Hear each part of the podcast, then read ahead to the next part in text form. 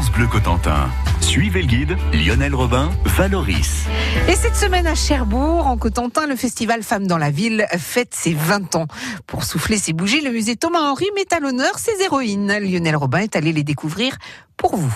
Notre guide, c'est Louise Allais, conservateur des musées de Cherbourg en Cotentin. Et cette fois, nous entrons dans le monde légendaire des Valkyries. Les Valkyries, ces divinités féminines de la mythologie nordique qui emmènent dans le Valhalla l'âme des héros morts au combat. Alors, on est sur un tableau qui est de grand format de Gaston Bussière qui date de la fin du 19e siècle. Et euh, à la fin du 19e, on commence à s'intéresser à la mythologie nordique. Auparavant, on s'intéresse à la mythologie gréco-romaine. Euh, au 19e, on va chercher des modèles un petit peu plus au nord de l'Europe. Et euh, cette figure de la Valkyrie a beaucoup marqué les peintres parce qu'on a la figure d'une femme forte, une femme guerrière qui est chargée euh, de l'âme des héros morts, donc qui fait aussi œuvre de mémoire. Donc euh, ce tableau représente une scène un petit peu particulière. Nous sommes dans une forêt.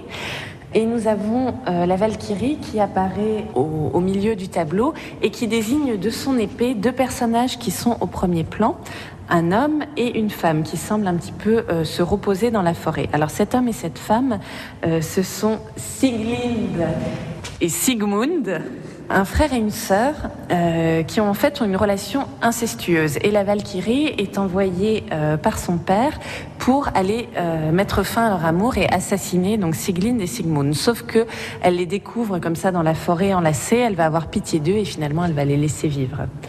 Euh, c'est un tableau qui a été inspiré euh, à son auteur Gaston Bussière par l'opéra de Wagner, donc là en l'occurrence la Valkyrie, qu'il a pu découvrir lors de sa représentation à l'opéra de Paris.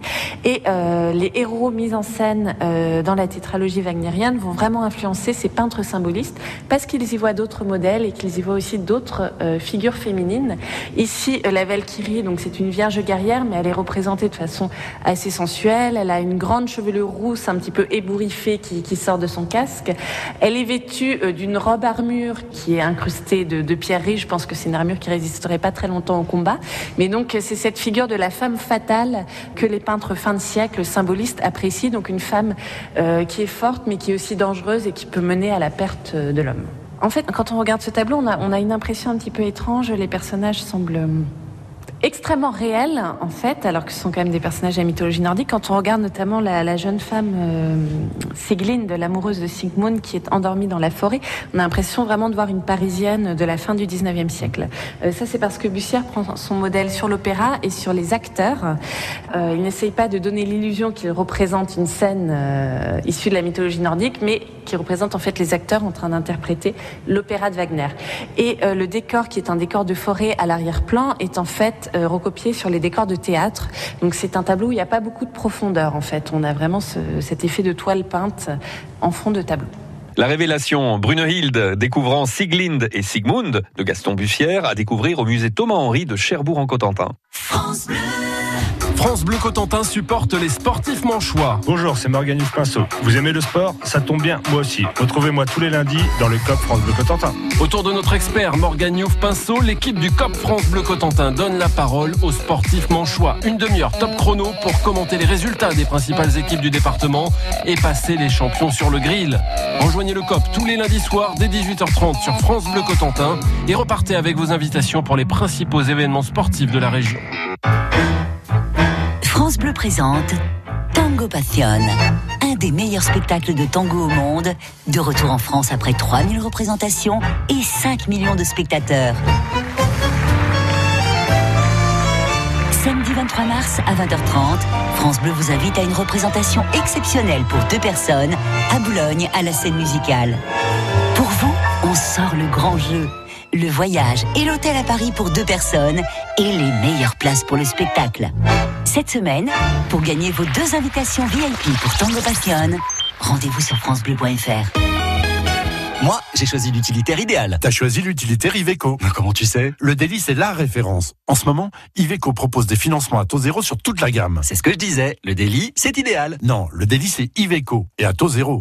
En ce moment, chez votre concessionnaire Iveco, profitez de financements à taux zéro sur toute la gamme délit. Voir conditions sur iveco.fr. Iveco, votre partenaire pour un transport durable. Martena a déménagé et toute son équipe est heureuse de vous accueillir dans ses nouveaux locaux, situés au parc d'activités de Saumarez, 212 bis rue des Chênes, à Cherbourg-en-Cotentin. Hein. France Bleu Cotentin. France Bleu.